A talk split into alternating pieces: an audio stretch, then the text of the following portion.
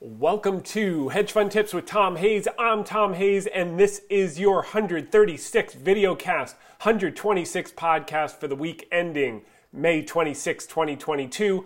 A lot to get through in a short amount of time, so let's get right to it.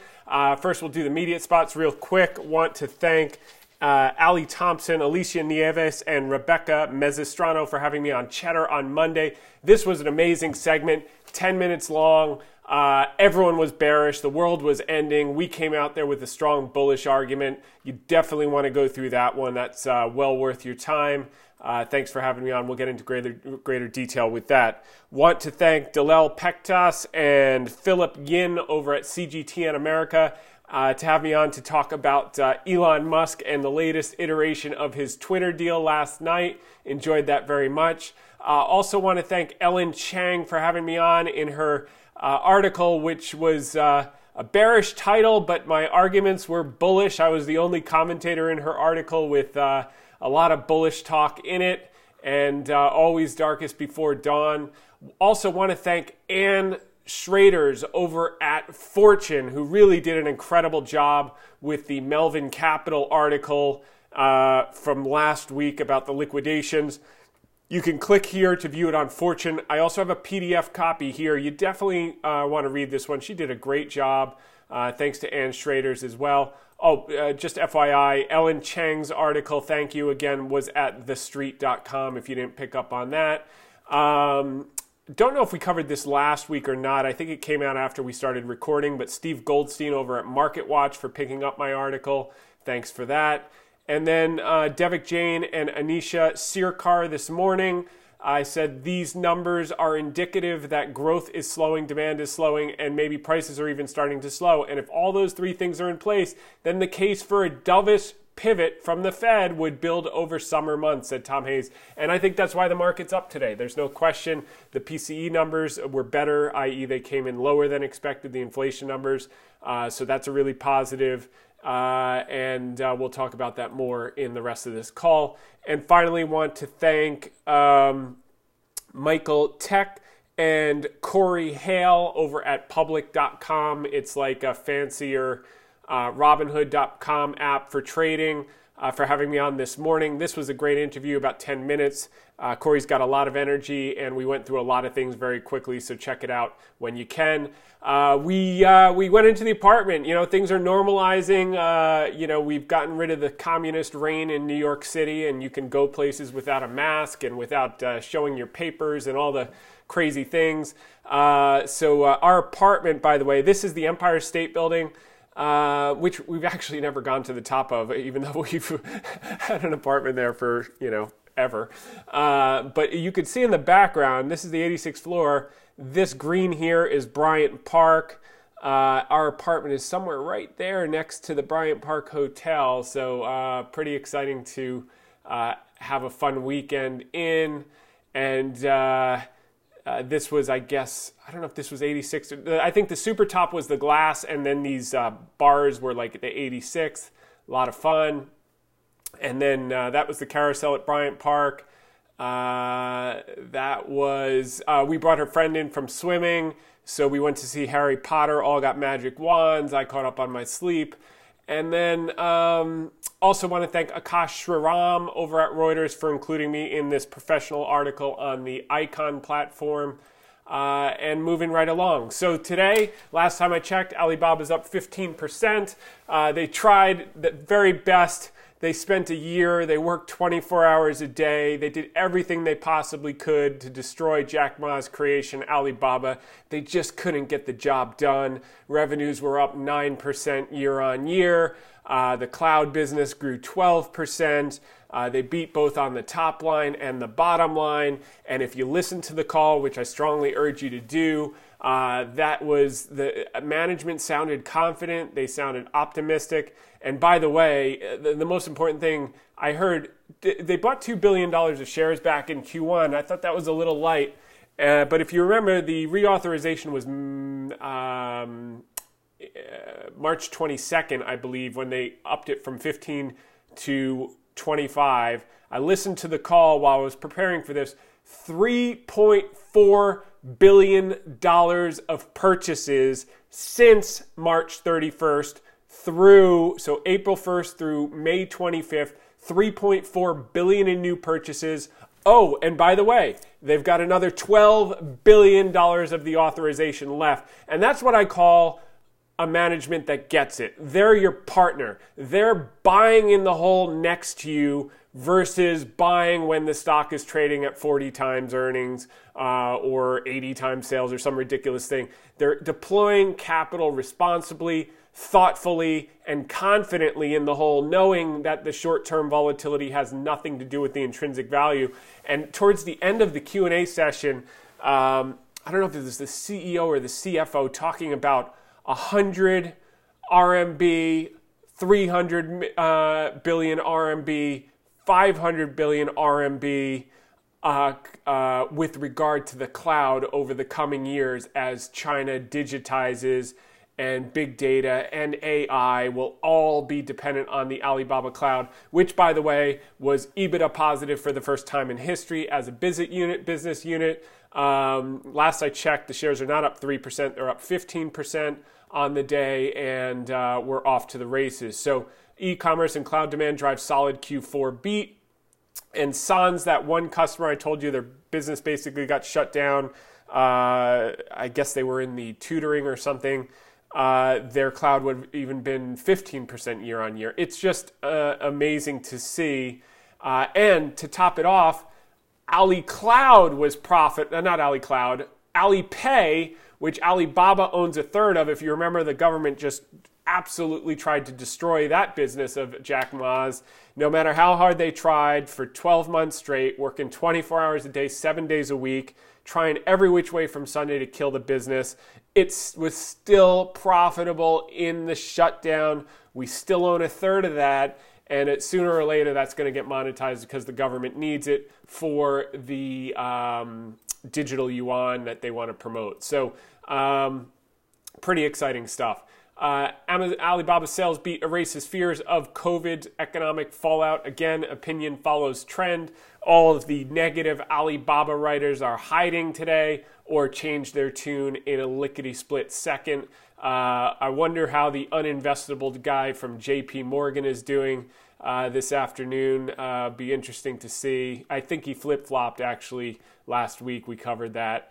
But anyway, things are moving in the right direction. It's been an arduous path, but nonetheless, we knew what we owned, and now it'll just be a question of time until it reverts back to intrinsic value.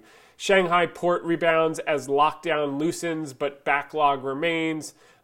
Daily port container throughput hits 95% of normal level, so things are coming back to normal. That's going to be more important than everything else, which, by the way, they've done over $5 trillion of stimulus. Wait until that starts to kick. I mean, you know, we may have had an inflation problem this year, which is now winding down a bit in the U.S., but they're going to have it next year. But we're not worried about that. First, they got to juice the stock market before their China National Congress. Here's the top line and the bottom line. Big beats there. 795 versus 716.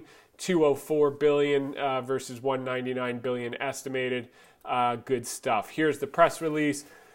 Alibaba delivered on the goal of serving 1 billion annual active customers in China. Oh, by the way, they added 177 million new users in the last year. 28 million in the last quarter, in spite of all the shutdowns, lockdowns, etc.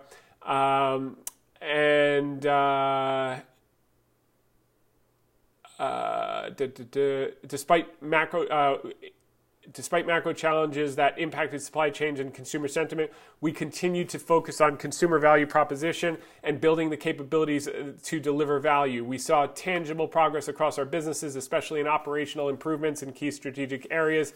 Daniel Zhang, Chairman and Chief Executive Officer of Alibaba. Looking ahead, we will continue to execute on our multi-engine growth strategy by strengthening our digital infrastructure and focusing on quality growth to create long-term value for our customers, shareholders, and other stakeholders across our ecosystem.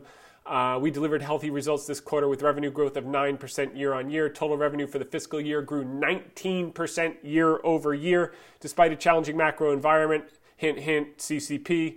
We continued investments in strategic initiatives have generated promising growth momentum and improved operating efficiency. The way he talked about the Ali Cloud, the last minute of that conference call, go to Alibaba, just Google Alibaba Investor Relations, pull up the presentation, fast forward, mind-boggling what that business is going to be, and we've been talking about that since day one. So very exciting stuff. We'll go through some of the slides in just a bit. Let me just see if there was anything I wanted to pull out of here. I think they're going to be in the slides as well. Okay, we covered the share buybacks already. Moving right along. Okay, here's the part of the presentation. Here are the active users globally. They added, in China, they added 113 million year on year. In international, they added 64 million for a total of 177 million. Quarter on quarter, they added 25 in China, 4 externally, internationally, and 28 million total. So they did finally get over a billion in China. It's like nothing can hold this thing back. It has such a moat. They're getting more share, the bigger getting bigger, the smaller getting crushed, the unintended consequences. And you can go through segment by segment the revenue growth group by group. There's the cloud business, there's the China commerce business, and the growth levels, etc. Here are all the slides. Let's just see if there was anything I wanted to point out. The cloud having positive EBITDA for the first time in history. And that's the future of the company that we've spent so much time on over the recent history. Okay. Okay, we covered that. Moving right along. Just to reemphasize, Baba not only repurchased $2 billion in the quarter, they've repurchased $3.4 billion, which happened after the quarter at the lows, which is exciting. That made you own more of the company at a lower cost, and they still have another $12 billion of authorization. Nice to see management buying alongside their owners when the stock was down. They actually get it. There was a Blinken speech, Secretary Blinken, on U.S.-China relations, worth a watch, has sent the right signals around tariff reductions. They're probably going to remove the Trump tariffs, which will be helpful to Alibaba. And they are going to, it lays the foundation to get the audit deal done. So this is from Marcel Munch. If you remember, he interviewed me for that East-West Investment Opportunities podcast, which was such a viral hit. So check that out. The cloud segment, revenue from the cloud segment was $2.9 billion in the quarter, ended March 31st, an increase of 12% versus the same quarter 2021. Year-over-year revenue growth, which moderated during the quarter, was primarily driven by strong growth in telecommunications, financial services, and retail industries. This is just starting over there, the digitization. Listen to the Q&A part of that call. This was partially offset by declining revenue in certain other industries, such as select internet verticals, including one online, education, and entertainment. So the education and gaming, the government shut a lot of them down last summer. So excluding the revenue generated from the top customer in that segment that was shut down, the cloud segment revenue would have grown 15% year over year. In the middle of a shutdown, in the middle of their version of Omicron, in the middle of the regulatory crackdown, they're still blaming, wait till the shackles come off. These guys are going to just rip, and they're going to come back with bigger share. So super excited to see. Those of you who have stuck through thick and thin on this, we're going to be rewarded. It's just a question of time. And we never had any doubt either, because the facts were always there for us to look at while other people dealt with emotion. We dealt with facts. So here's the granularity of the revenue. The percentage of revenue year-on-year change. Direct sales up 14%. China commerce wholesale up 30%. Total China commerce up 8%. International commerce, retail 4%, wholesale up 13%. And keep in mind, they have exposure to Russia, and they were still able to pull these numbers off as well. Cloud up 12%. And the parts that were down big are like 0% of their total revenue. So they got out of that business and 4% of their revenue, which was down 1%. So the parts that don't matter were the ones that were down. The parts that do matter were up, even in the worst of all possible conceivable environments. Again, another breakdown of the revenues. As you can see, I spent a little time on this one today with smile so wide I could eat a banana sideways. So that's a good thing. These are the net adds. Again, now total at 1.309 billion. Pretty exciting to see the growth and the moat purchases. Bill Miller, this was a tweet from an interview he was on, said if he was starting a portfolio fresh today, he'd own Amazon, Alibaba, Facebook, and Google. You can check that out at my profile. Next was, this is margin debt. This was something I put out earlier this week to kind of point to one more factor where I said the market was overdone. This is getting ridiculous, trading at 15.5 times next year's earnings with a 2.75 10-year yield. Give me a break.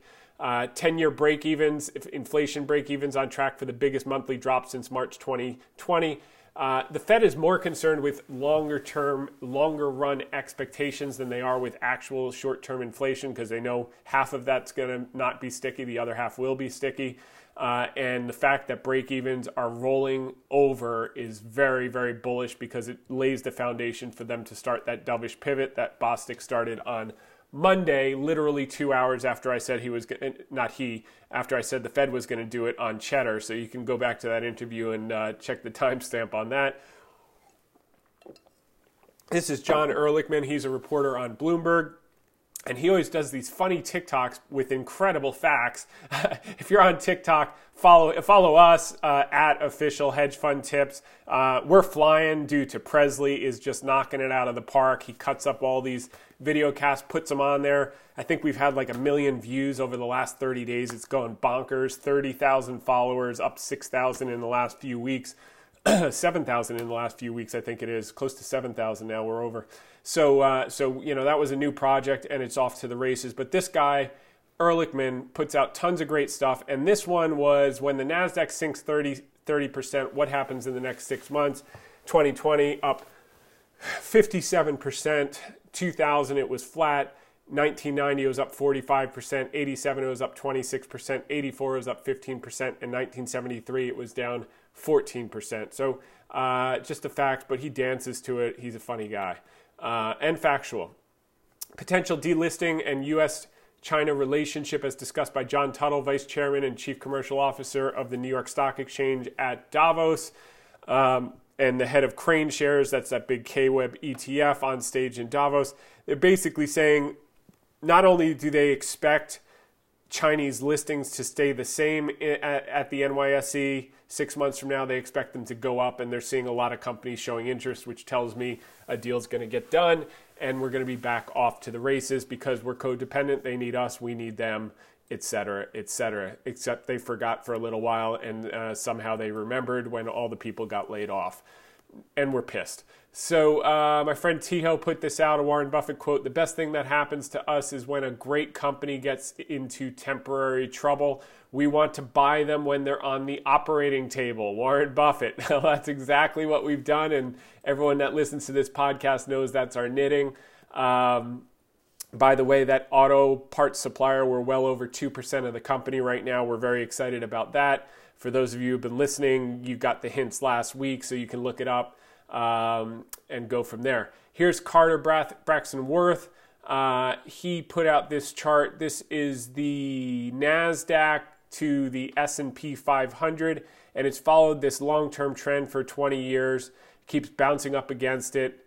The relative performance goes back down. It normalizes, and then it tends to climb back up, and I think we're at that point.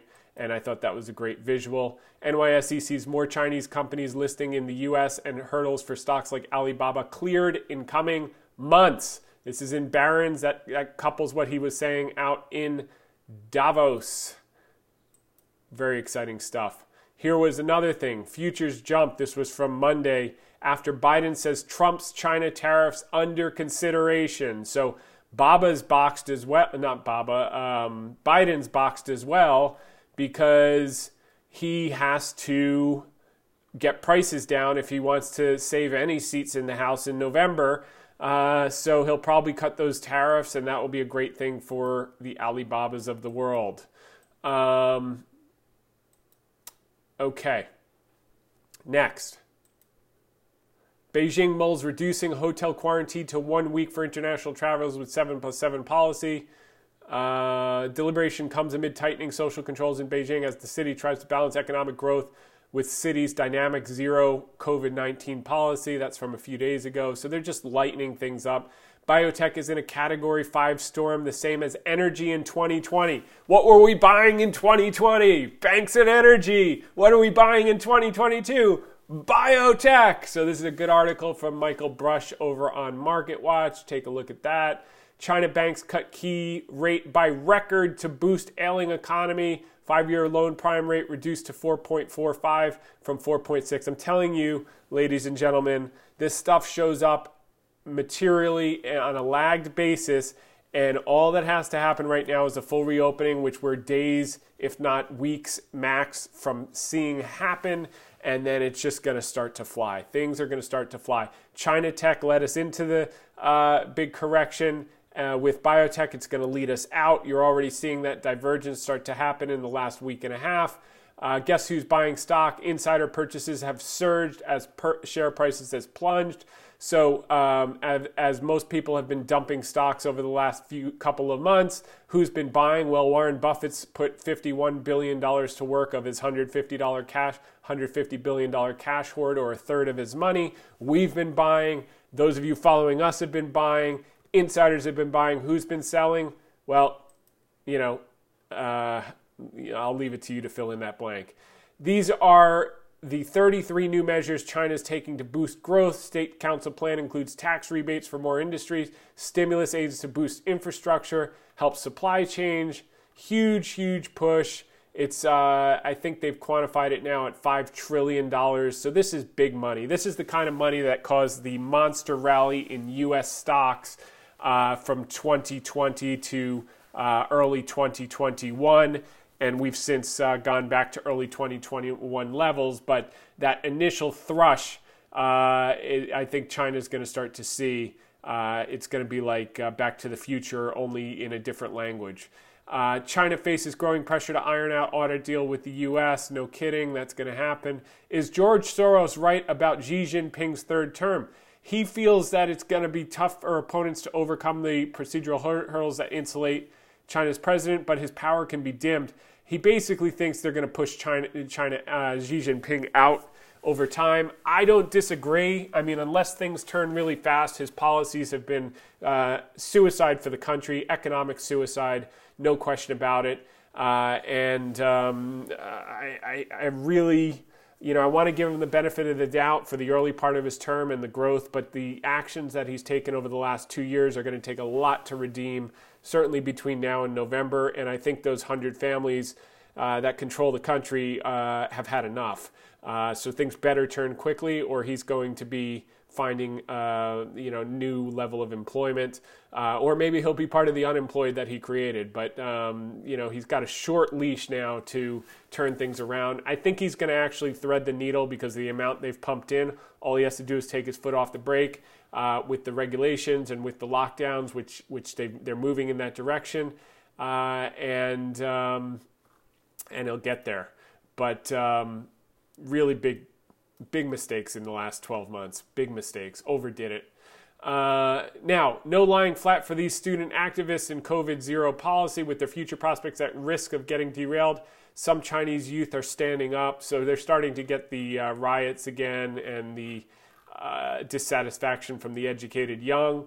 And that's usually when you see a change of regime. And so he either changes, does an about face, acknowledges the errors and changes, or he remains steadfast and he gets run over, and they'll bring in someone who can bring growth, prosperity, and pride back to what was once a thriving economy and a thriving developing nation.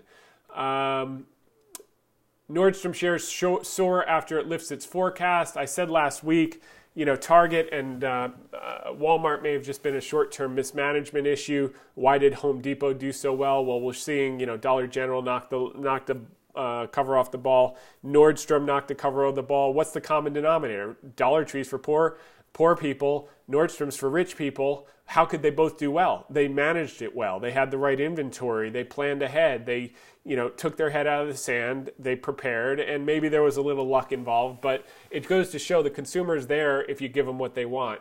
Now, here's a signal for investors from the deep pessimism of Bill Ackman and George Soros.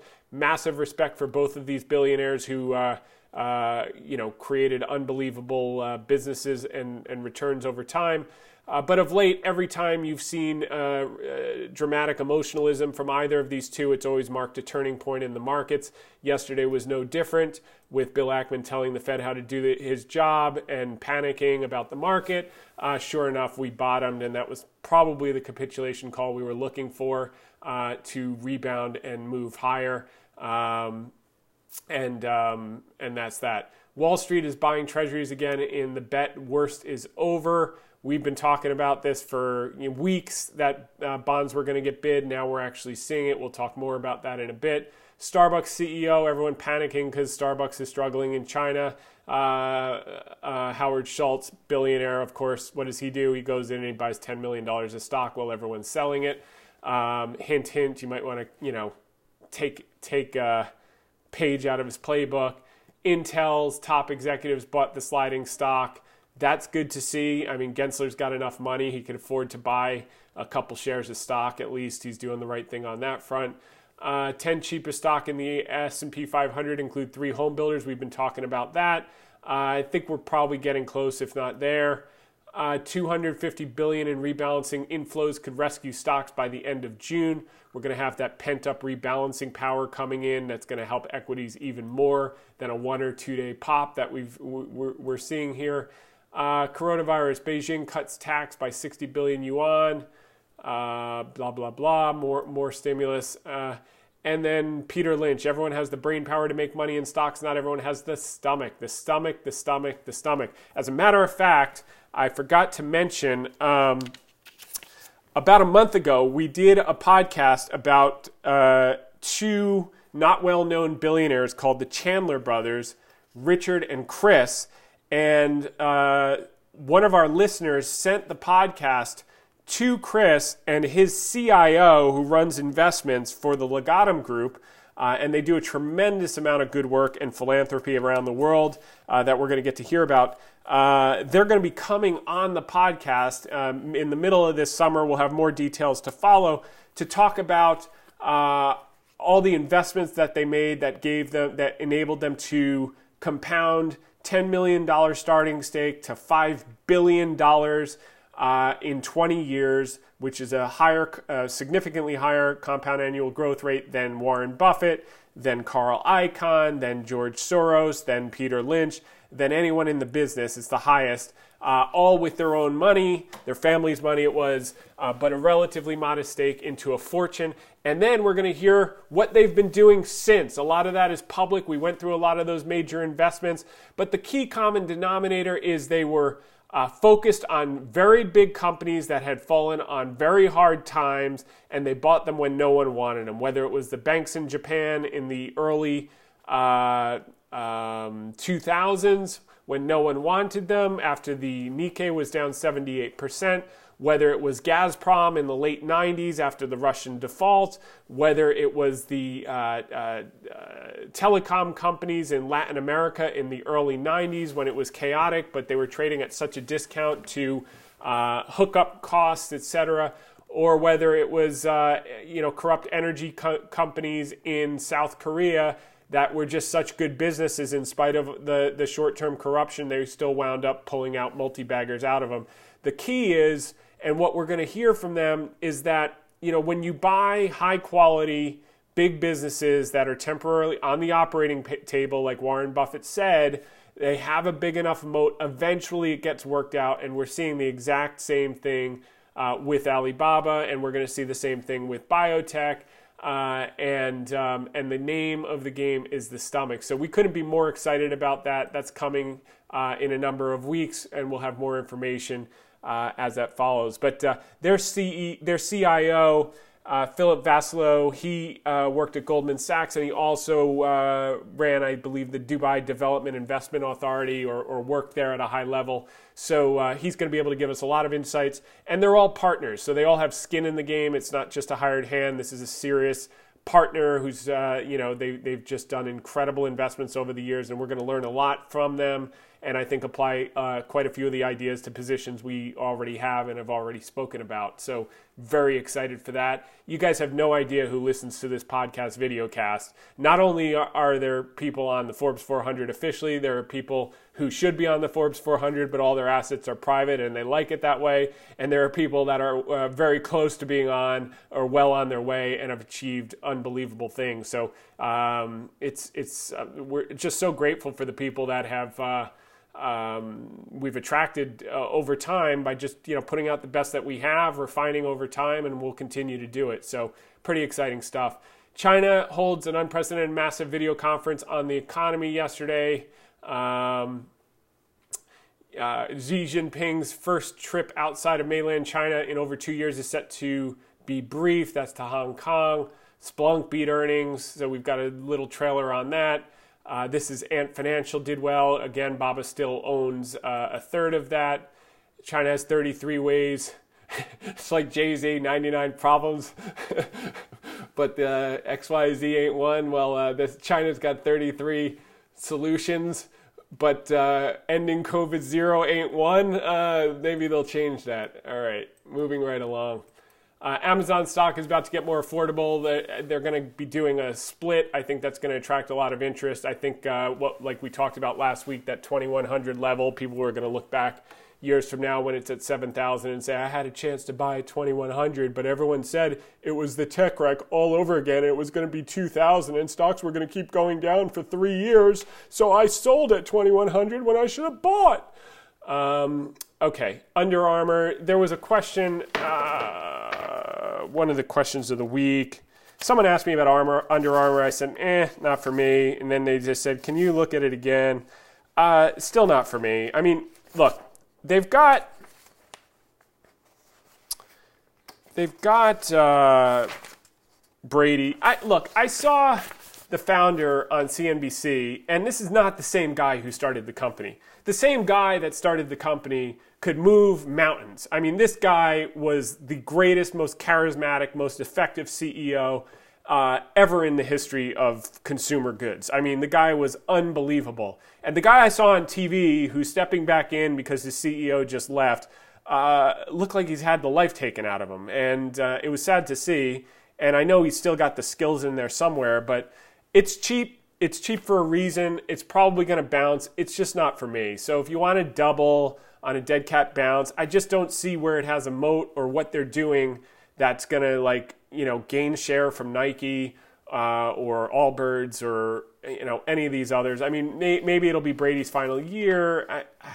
It's cheap. It's going to bounce. So if you want to play a trade, go for it. This is not a business that I could own, sleep at night, and if it went 50% against me, be excited that was going to be up 5x 3 years from now. It's just not. It's not that high quality. It's just there's nothing special about it as it stands. Maybe I hope that guy comes back and proves me wrong, and he's got a second wind in him.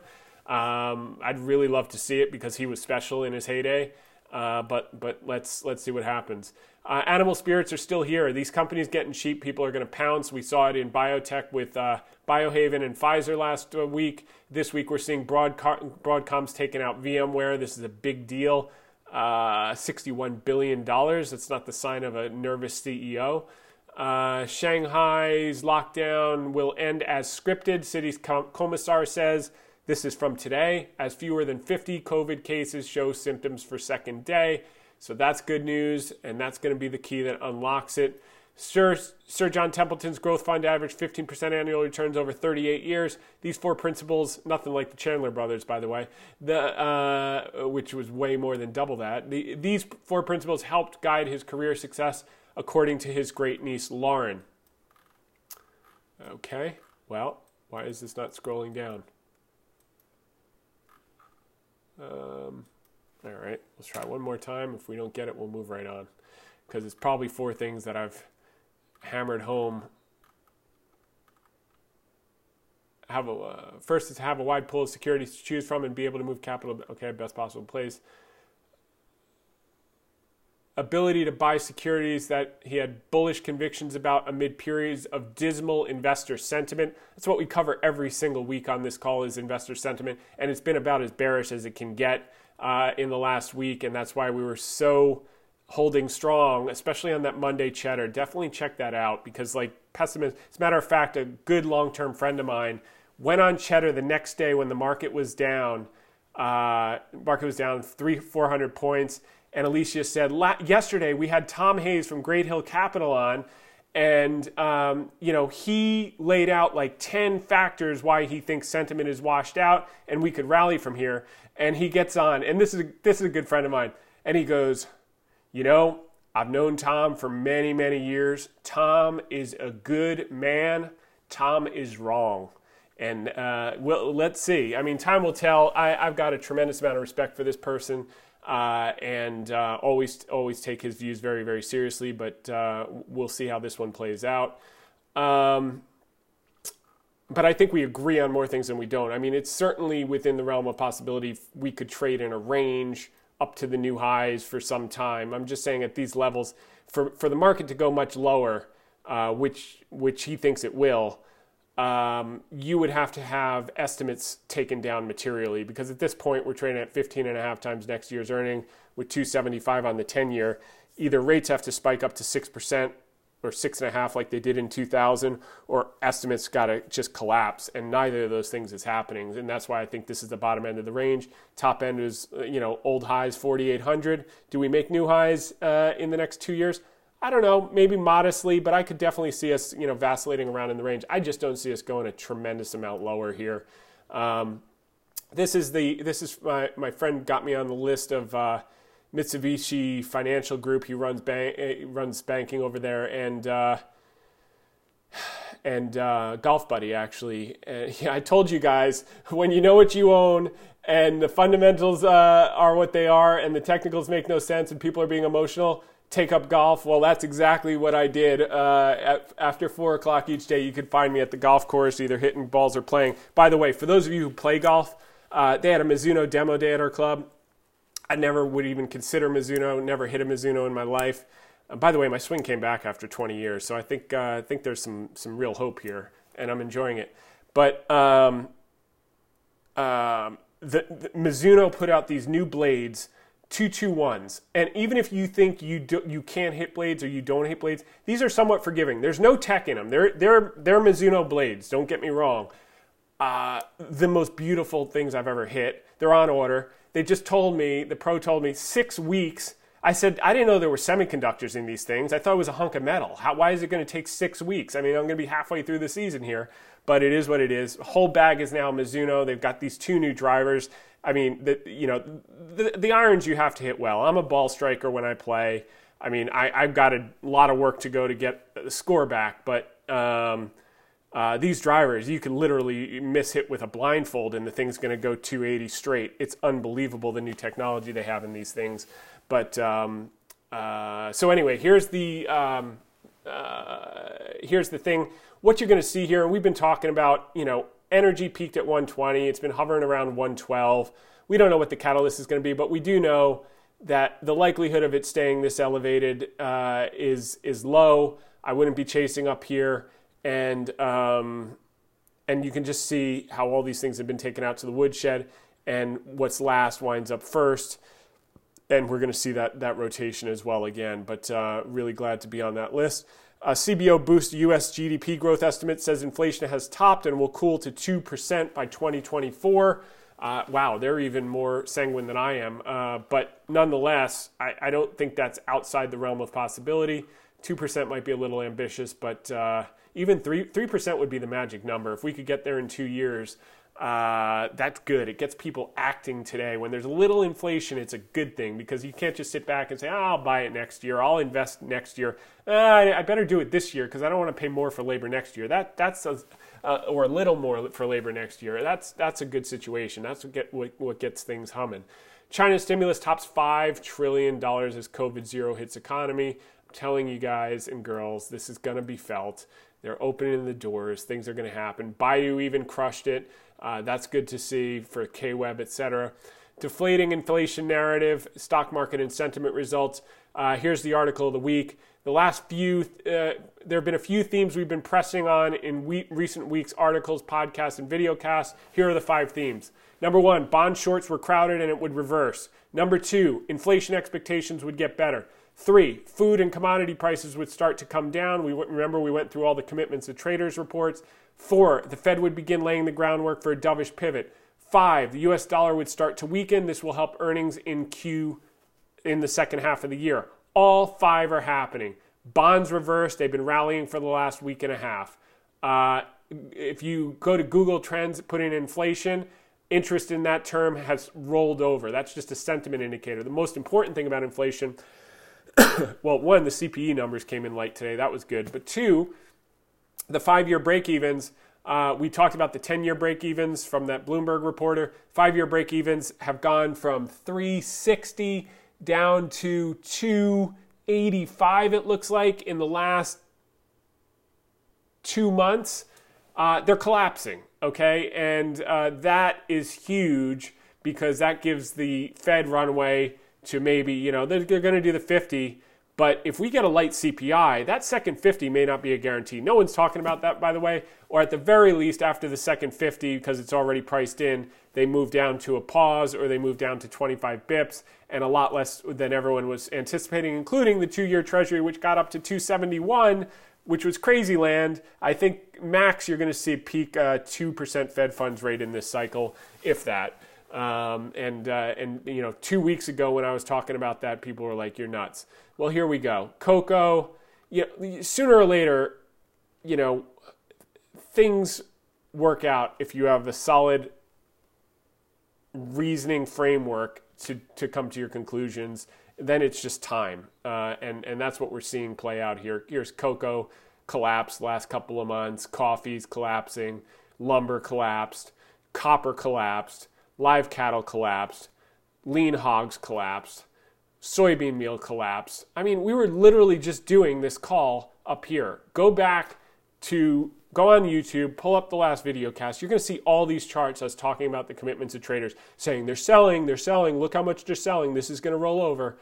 Anyway, 4, Bostic urges Fed to tighten policy with care, avoid recklessness. And here's the dovish pivot. Fed rate hike pause in September may make sense, Bostic says. Nothing is off the table. And guess what? Finally, the dollar, after all this commercial selling, the dollar is now starting to roll over and weaken. That's going to help second half earnings for the multinationals.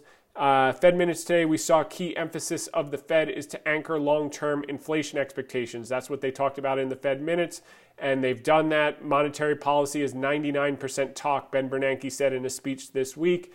Their talk and jawboning about being serious on inflation has brought all these things down, which is going to enable them to do less than people thought they were going to have to, and make the pivot. As for the Cheddar thing, we covered all the indicators that made us bullish. You want to go through these, from fundamental indicators to sentiment indicators, to no sellers being left, and to following Warren Buffett. The Twitter saga, if you want more about this deal and why Musk doesn't have to pay $54 if he doesn't want to, definitely check this out. This was an entertaining talk. I think the deal gets done at 42, but we'll see. I've got no skin in the game on that, but I think that's where it's going. And finally, earnings are the name of the game. For all the pessimism out there, we discussed on the Cheddar segment with Alicia, the key factor we look to, earnings estimates were actually revised up for the last 2 consecutive weeks. Unless and until this materially changes, we remain constructive at these levels. Bearishness, this was higher than the pandemic lows, which got up to, I think, 52.50. Fear and greed, this is area that you want to buy down here, not sell. historically, and equity exposure dropped to the lowest since the pandemic lows. I mean, these were the same things that I used to make the low call that went in MarketWatch on March 19th, 2020. Same exact indicators, same, and then I had the analog of 1917, 1918, that the Dow had only corrected 35% in that scenario. So here we are. Biotech earnings, Carter just put these up in time for the call. In the last 60 days, so biotech's collapsed in anticipation of the tightening, just like 2015. I think we're going to see it bottom now that the first two hikes are in. Last time it rallied 140% over the next 8 rate hikes from 2016 to 2018 during the tightening cycle. So you've got a sector that's down, probably as much as the NASDAQ this year. 30, I guess, would the NASDAQ go down 30%? And the earnings power of the stocks for this year was revised up by 66 basis points while the price dropped dramatically. Next year, we're revised down by 4.6%, but these things are just too cheap, and that's why we own it, and that's why it's a big position, and that's why it's going to work out. Basic materials revised up 11.57% in the last 60 days while the price is down. 2023 estimates are revised up 10.16%. You can go through by company by company. And then finally, the economic data for this week. Wow, we got through a lot of stuff in a short period of time. Okay, the economic data this week, manufacturing PI as expected, services came in low. What the key theme that you're seeing is that the Fed's jawboning did everything they intended to. They can't control supply, so what they tried to do was bring down demand with aggressive jawboning. That has been successful. The market's priced in a lot of hikes. They're going to get less than what they've priced in, which is going to be stimulative and bullish once the market figures that out. We're going to rip. Today might have been the beginning of that. The market's still strong, and everything else is still cooking. So that's good to see. Continuing jobless claims started to tick up a little bit. That's good to see in a sense. They're bringing down demand in a way. Initial jobless claims, though, weren't bad. And then other than that, we'll see where the rig count is tomorrow, see how much of that supply is coming back on. But for now, great day. What can I tell you guys? I mean, this has been a long time coming. I think it's the beginning of very good things to come. And with that said, we'll be back next week, same time, same place. In the meantime, make it a great one. Bye for now.